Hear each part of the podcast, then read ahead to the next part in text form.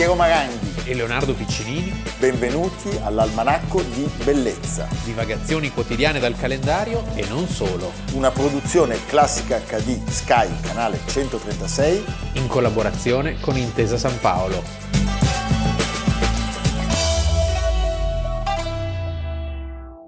Almanacco di Bellezza, 10 dicembre. Leonardo Piccinini. Piero Maranghi. Leonardo, prima di iniziare raccogliamo una segnalazione preziosissima del nostro ascoltatore Enrico Ghinato. Artista con la malattia delle Ferrari. Delle Ferrari, bella sì. malattia, eh, eh, lasciami dire. Perché oggi ricordiamo un tenore di grande caratura, morto nella sua Verona, Nino Martini, che si è spento oggi nel 1976. Sì, che iniziò a cantare negli anni 30 tra l'Italia e la Francia e divenne in breve un vero idolo del pubblico americano. Tra i film musicali a Hollywood e le sue performance sul palco del Metropolitan. Quindi rinnoviamo la sua memoria segnalando anche un libro che racconta la carriera e la sua vita. Nino Martini, un veronese tra Metropolitan e Hollywood che è stato pubblicato da Arte Stampa Edizioni. Quindi grazie all'amico Enrico Ghinato, preziosa, preziosissima segnalazione, Nino Martini. Evviva! Emily! Emily! Abbiamo un ospite.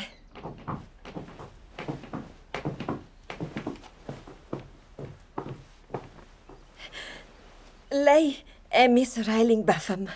Suona come un anagramma, vero? Avete di fronte una vita segnata dal battesimo.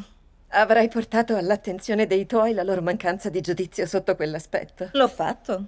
Ciò li ha resi oltremodo furiosi. Ma di certo vi perdoneranno. Oh, ma potrò io perdonare loro? Voi non eravate in un collegio femminile a Fort Sumter o giù di lì? Mount Holyoke. Sì, ricordavo infatti qualcosa di tipo militare. Ma questo è stato anni fa. E l'istruzione è stata altrettanto rigorosa? Algebra?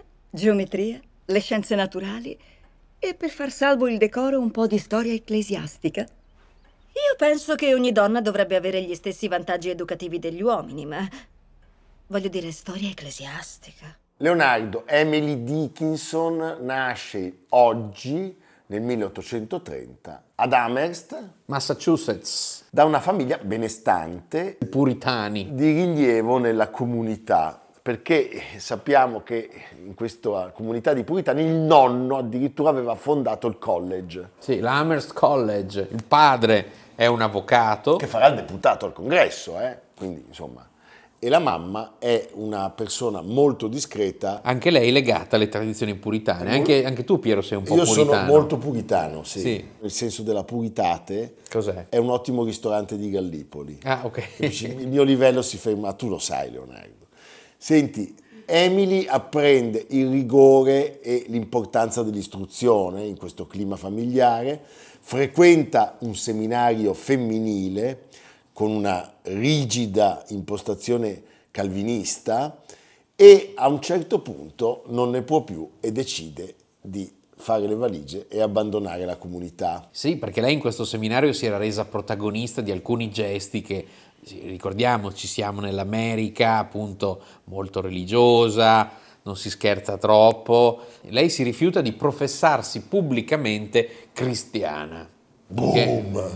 Che, eh, boom! Sì. Eh? No, è una donna dal carattere forte, troppo forte mi verrebbe da dire. Troppo forte, talmente forte che la sua formazione la fa da sola, in casa. Comincia a chiudersi in casa. Questa è un po' la, diciamo, la linea della sua vita. Pensate che a un certo punto il padre le dona dei libri dicendole però di non leggerli. Sì. Ma quasi la tentazione eh beh, Adamo ed Eva. E naturalmente lei non fa altro che divorarli. Il padre è terrorizzato che le sue idee, già così lontane dalla sensibilità dell'epoca, possano ulteriormente defragrare e quindi le dà questo strumento e poi le chiede di non usarlo. Lei invece, come sappiamo, non fa altro che leggere. Non fa altro che leggere. E matura un gusto sempre più ispirato alle opere di William Shakespeare e delle sorelle Bronti, che ricordiamolo, Bronte.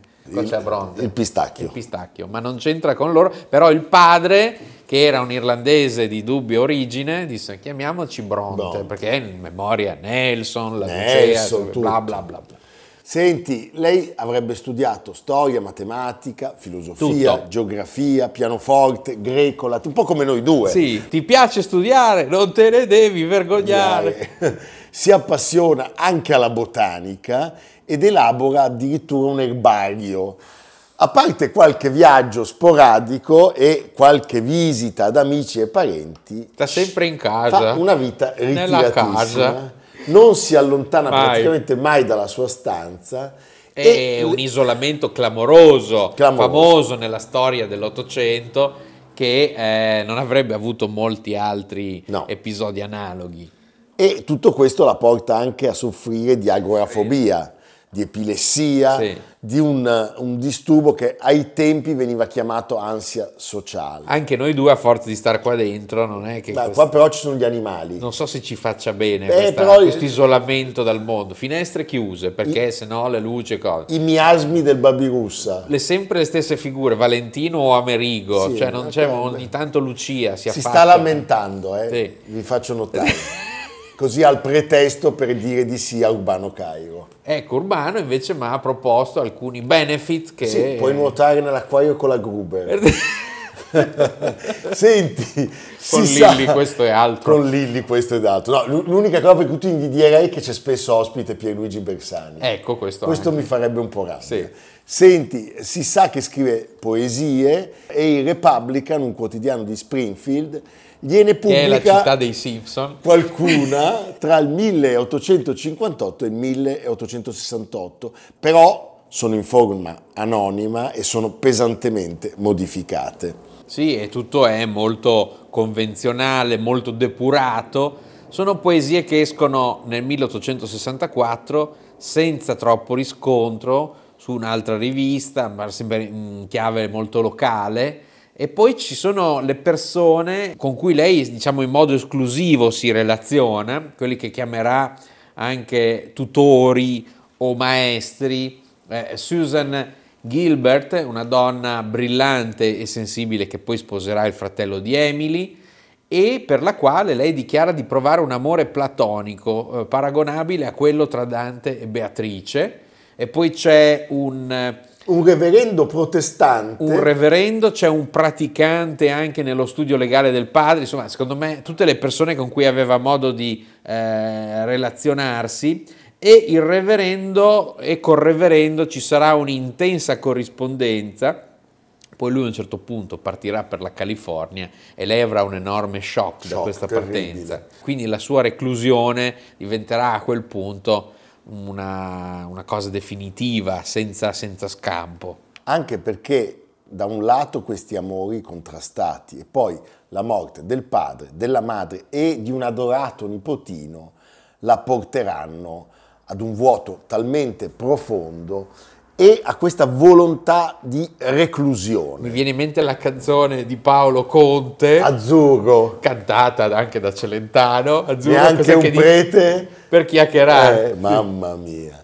Senti, eh, pensate, lei negli ultimi anni della vita si vestiva solo di bianco e eh, era convinta che con la fantasia si potesse ottenere tutto.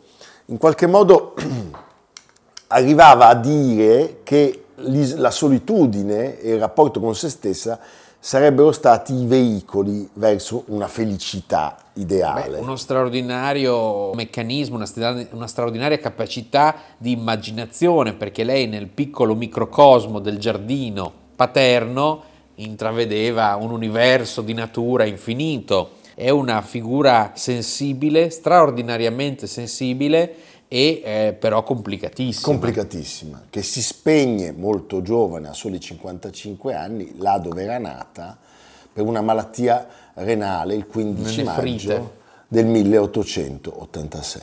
Cosa accade, Leonardo? Dopo la morte, la sorella Lavinia scopre in un cassetto un plico di 40 quaderni cuciti tra loro con ago e filo. I quaderni contengono centinaia di di poesie scritte da lei nel corso di questa vita solitaria e la sorella subito Eh, si rende conto certo. del valore. Il valore parte alla ricerca di un editore, una prima raccolta di poesie esce nel 1890, è un successo immediato, 11 ristampe. sì, e altre seguiranno entro la fine del secolo, sono però tutte raccolte incomplete, perché la prima edizione inglese completa dell'opera di Emily Dickinson è del 1998. È incredibile, cioè- quindi cent'anni dopo la Più di morte. cent'anni ci sono voluti. Eh, lei dimostra di avere una straordinaria capacità di guardare il mondo che la circonda,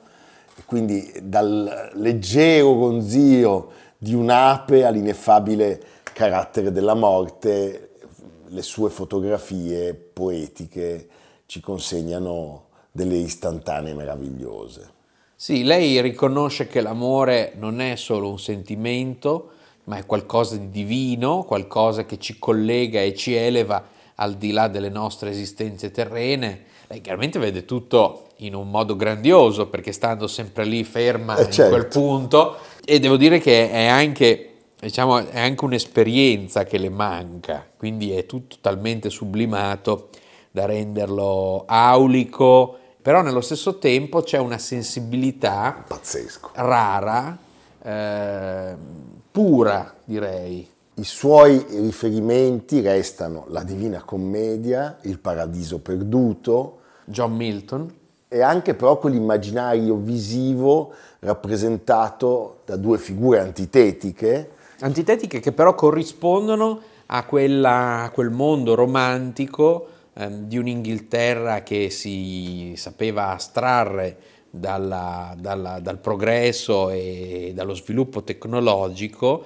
e andava alla ricerca di un'umanità selvaggia del mistero della natura, come lei d'altra parte, cioè che Turner, eh, no, nelle sue, Da una parte. nelle sue descrizioni delle montagne, dei laghi, della natura così eh, ricca e, e- e sublime, E- e, di William Blake. e di William Blake, artisti così unici e irripetibili.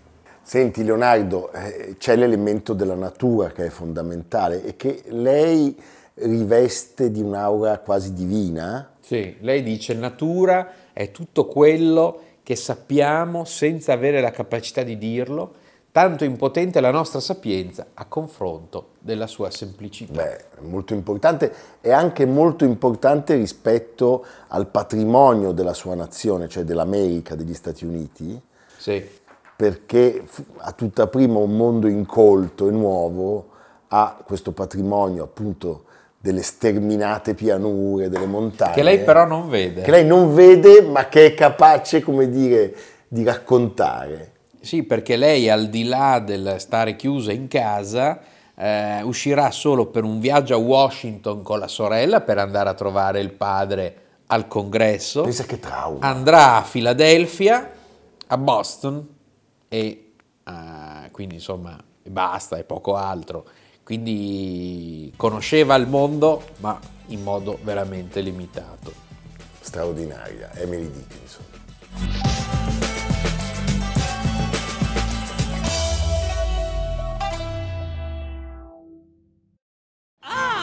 Chi è Clint? Il moderno ornamentalista, un vero caso patologico. Non smette mai di cambiare stile. Beh, voi cosa proponete invece? Leggete i miei articoli. Scordatevelo. Guardate quello specchio. Come oggetto intendo, non per specchiarvi. A che serve esattamente? A sistemare il cappello, la cravatta, il rossetto. Che permettetemi di ricordare, sono tutti ornamenti. E ora osservate la cornice dorata. A che cosa serve?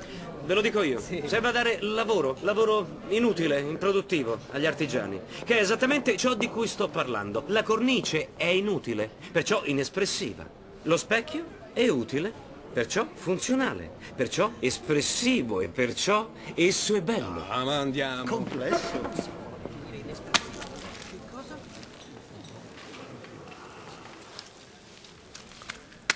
Quello che avete appena detto è puramente ornamentale.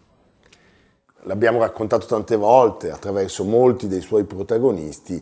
Oggi parliamo di un autentico titano che vive anche lui in quella Vienna a cavallo tra l'Otto e il Novecento, eh, dove, Secessione. dove prospera la secessione, dove ci sono tutti, c'è, c'è Mahler, c'è Klimt, c'è Wagner, Del dottor Freud. c'è il dottor Freud e c'è anche un signore che è nato a Brno il 10 dicembre Brünn. oggi del 1870 e che si chiama Adolf Loos. Vent'anni dopo, un altro Adolf avrebbe mosso i suoi passi sempre a Vienna. Purtroppo. Venendo escluso. E lì è na- è nato tutto il dramma. Sì, sì, lì era Kokoschka che diceva se io fossi stato bocciato al suo posto Non avrei fatto. non avrei fatto la- le cattiverie. Senti, questo architetto è l'esatto opposto di quelli di cui Sì. sopra, è un maestro, è un precursore. Mi piace citare Edoardo Persico, il sommo critico e giornalista, che lo definì un Diogene moderno. Beh, se noi pensiamo alle case di oggi, certamente lui di tutti questi è l'unico che ha avuto un peso veramente fondamentale e ha come disegnato un nuovo alfabeto. un nuovo alfabeto. Ed era un uomo che contrapponeva al culto dell'originalità così importante appunto per tutti gli altri, la modestia e la discrezione e si raccomandava, diceva ai suoi giovani epigoni, guardati dall'essere originale, occorre spesso un grande sforzo mentre si disegna per allontanare tutte le idee originali, ma a dominare questa tentazione serve questo pensiero. Come vivranno fra 50 anni in questa casa gli uomini per cui lavoro? Certo, lui originale lo è stato, lo è stato lo è stato forse inconsapevolmente, certamente era isolato rispetto alla tradizione architettonica del suo tempo, mentre fu in stretti rapporti con tanti protagonisti delle avanguardie della cultura europea di quegli anni, alcuni nomi, Karl Kraus, eh, Schoenberg, Kokoschka, Alban Tristan Zara, quindi comunque era un uomo perfettamente inserito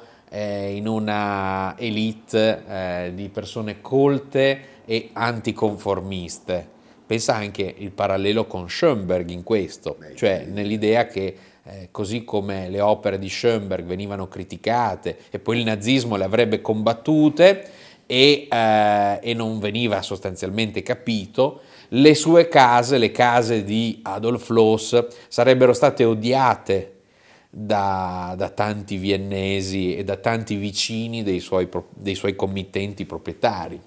era nato nell'impero austro-ungarico, quella che poi sarebbe In stata Moravia. la Cecoslovacchia, avrebbe studiato architettura a Dresda e iniziato a muovere i suoi primi passi a Vienna. Sì. Pensate, quest'uomo era sordo alla nascita, avrebbe recuperato poi verso i 12 anni un po' di udito. C'è un viaggio che secondo me è fondamentale, che è quello negli Stati Uniti. Cioè lui dopo la laurea, per tre anni, mantenendosi con tutti gli impieghi possibili e immaginabili, eh, Chicago. va negli Stati Uniti e, e- e probabilmente anche per questo diventa quello che è stato. Questo senso di praticità, Sì. questo senso di eh, imprenditoria, di concretezza, di pragmatismo. E poi arriva un progetto, eh, Villa Sì. Karma a Montreux, Sì, è un progetto in cui già si manifestano alcuni degli elementi eh, caratterizzanti eh, lo stile di Adolf Loos e, e poi nel 1908 il famoso saggio Ornamento e delitto. meraviglioso. Cioè lui sostanzialmente scrive che l'assenza di ornamento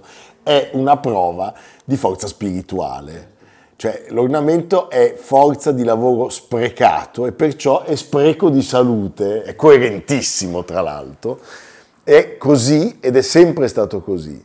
E oggi ancora di più lui dice è spreco di materiale e le due cose insieme significano spreco di capitale.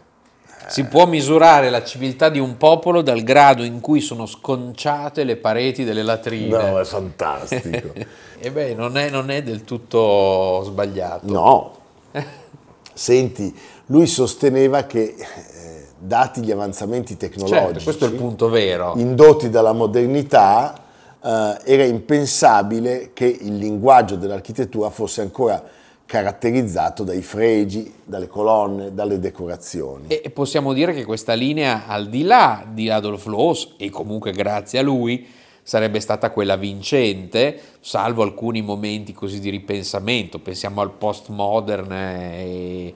però insomma il razionalismo, eh, l'international style, certo. il Bauhaus, è tutto figlio di Adolf Loos. Senti, a un certo punto lui costruisce un palazzo di fronte al, all'Hofburg, cioè alla, alla, alla, residenza dell'imperatore. Sulla Michaelerplatz, la famosa casa senza sopracciglia, così veniva così definita. Veniva definita. Eh, perché lui poi aveva aperto una scuola di architettura sua e con grandi anche allievi, Richard Neutra, tanto per fare un nome, l'austriaco certo. che poi si sarebbe americanizzato e la casa della Michaelerplatz eh, suscitò grande scandalo perché si trova proprio di fronte all'ala, diciamo, neobarocca della Hofburg, che è tutta ridondante, Beh. e che però è di appena 17 anni prima. Sì, sì, è incredibile, lo stacco ti lascia veramente senza sì. parole, quando proprio sei lì per rendertene conto. Tra l'altro pare che Francesco Giuseppe, Cieco Beppe, non guardasse mai fuori dalla finestra pur di non vederla. Sì, devo dire che anche le poste di Otto Wagner, tanto per dire, certo. sono, si trovano esattamente di fronte al Ministero della Difesa, dove c'è questa enorme aquila gigantesca e anche in quel caso lo stacco eh, fa capire perfettamente di che cosa parliamo. Incredibile. Senti Leonardo, e poi c'è il Raumplan. Sì. Cioè la teoria di sua elaborazione che secondo molta critica è il più importante contributo che lui ha trasmesso al movimento moderno. Si tratta sostanzialmente di piccole grandi case, cioè di costruire sempre nel rispetto di questi codici e lui era capace di farlo. Beh, se pensiamo a Miss Van der Rohe, less is more, siamo da queste parti. Siamo da queste parti. Ci sono delle parole che noi sentiamo molto vicine alla nostra sensibilità, ma furono sconvolgenti per l'epoca, no? Certo. Di un edificio non progetto i piani, le facciate, le sezioni, progetto gli spazi. Per quanto mi riguarda non esiste alcun piano terra, primo piano, eccetera. Per me esistono soltanto spazi contigui senza soluzione di continuità. Pensai, il loft, eh? eh, grande, il grande spazio unico sta, stanze, anticamere, terrazze. I piani si fondono e gli spazi si relazionano gli uni con gli altri. E quindi insomma è una, una sensibilità del tutto eh, rivoluzionaria per quegli anni che però sentiamo appunto come nostra per, che, per, per gli esiti a cui sarebbe giunto questo, questo, modo di costruire. E per chi volesse fare un giro turistico proponiamo eh, sperando che riusciate a entrarci, di concentrare le vostre attenzioni su, su tre città. A Vienna, oltre alla, alla, alla, casa di cui abbiamo parlato, che oggi si chiama Los House, ci sono eh, l'American Bar, la casa Müller e la casa Steiner. Sì, io aggiungerei anche la casa Scheu, che è del 1912, è la casa in cui per la prima volta in tutto l'Occidente si aveva una copertura piana a terrazza. a terrazza. Siamo dalle parti di Schönbrunn, quindi siamo fuori dal centro di Vienna. Chi era il committente? Gustav Scheu era un intellettuale avvocato che si inimicò i vicini i quali la giudicarono un vergognoso insulto al buon senso. E lui fu costretto a ricoprire un lato con dell'edera per mascherare questo, questo blocco, questo mm, parallelepipedo certo. eh, che, era, che rompeva con tutta la tradizione decorativa di centinaia d'anni di, di gusto viennese. Le altre città che suggeriamo sono Praga, dove lui visse gli ultimi anni, ci sono la casa Müller e la casa Winternitz, e a Montmartre, la casa in salita costruita per Tristan Zara, sì. l'artista dadaista, che Loos aveva conosciuto tramite Schoenberg. È un peccato che non ci sia a Parigi la casa che lui voleva costruire una casa a strisce orizzontali bianche e nere per Josephine Baker. Sì, e sempre parlando di progetti mancati, celeberrimo il progetto per il concorso del Chicago Tribune, eh, un grattacielo a forma di colonna dorica. Senti, il finale è triste perché lui viene afflitto da un principio di demenza e malandato, eh, colpito da un infarto, sempre più sordo, a soli 62 anni, si spegne a Karlsburg, vicino a Vienna, il 23 agosto del 1933. Era in quel momento assistito dalla terza moglie, Claire, che aveva 34 anni in meno di lui Però. e peraltro aveva appena divorziato. eh? E lei, poverina, morirà anni dopo in un lager. Le prime due mogli, sposate in precedenza, erano un'attrice, Lina, e una ballerina, Elsie. Senti, concludiamo con le parole di Bruno Zevi, Leonardo. Le sue invettive, i suoi edifici ascetici, purissimi nei volumi e nelle superfici, quanto complessi nella pluralità dei livelli e negli incastri altimetrici, segnarono l'atto di morte delle evasioni ottocentesche. E domani noi siamo al Teatro Melato a Milano, In onore di Mariangela Melato. di cui abbiamo parlato ieri, Certo. per presentare il libro di Carlo Fontana, Sarà L'avventura. ore 18. Ore 18. È un grande onore perché Carlo è un grandissimo uomo di teatro, di cultura e di istituzioni che rappresenta a nostro modo di vedere il modo giusto di servire questa causa così importante. La Milano migliore. La Milano migliore ci saranno Raina Kabaivanska, Daniele Gatti, Leo Muscato E noi che c'entriamo? e questi due disgraziati. Se qualcuno volesse vedere Piero, volesse salutarlo, dargli un bacio, eh, fargli firmare delle cose, delle carte. Lui manda il suo sosia, io invece sono quello vero. E, e niente, se volete anche attaccarmi, non so, una, Attaccar bottone. no, una suora, una Prince Una suora o una suola? Suora, suora, una Prince verde Sì. tua, una macchina gialla. Tra l'altro preparatevi perché avremo delle sorprese domani a proposito di suore e di Prince verdi. Che paura. Ma questa è un'altra storia. Va bene. Venite al Teatro Melato, sarà l'avventura. Carlo Fontana. Teatro Melato, ore 18. Siate tutti presenti. È arrivato l'arrotino. a domani. Almanacco di bellezza a cura di Piero Maranghi e Leonardo Piccinini. con Lucia Simioni, Stefano Puppini, Jacopo Ghilardotti, Paolo Faroni. Riccardo Cassani, Nicolò Cazzola e Samantha Chiodini. Realizzato da Amerigo Daveri, Valentino Puppini, Luigi Consolandi. Stefania Margheritti, Alessandro Puppini. Una produzione classica HD, Sky, canale 136. In collaborazione con Intesa San Paolo.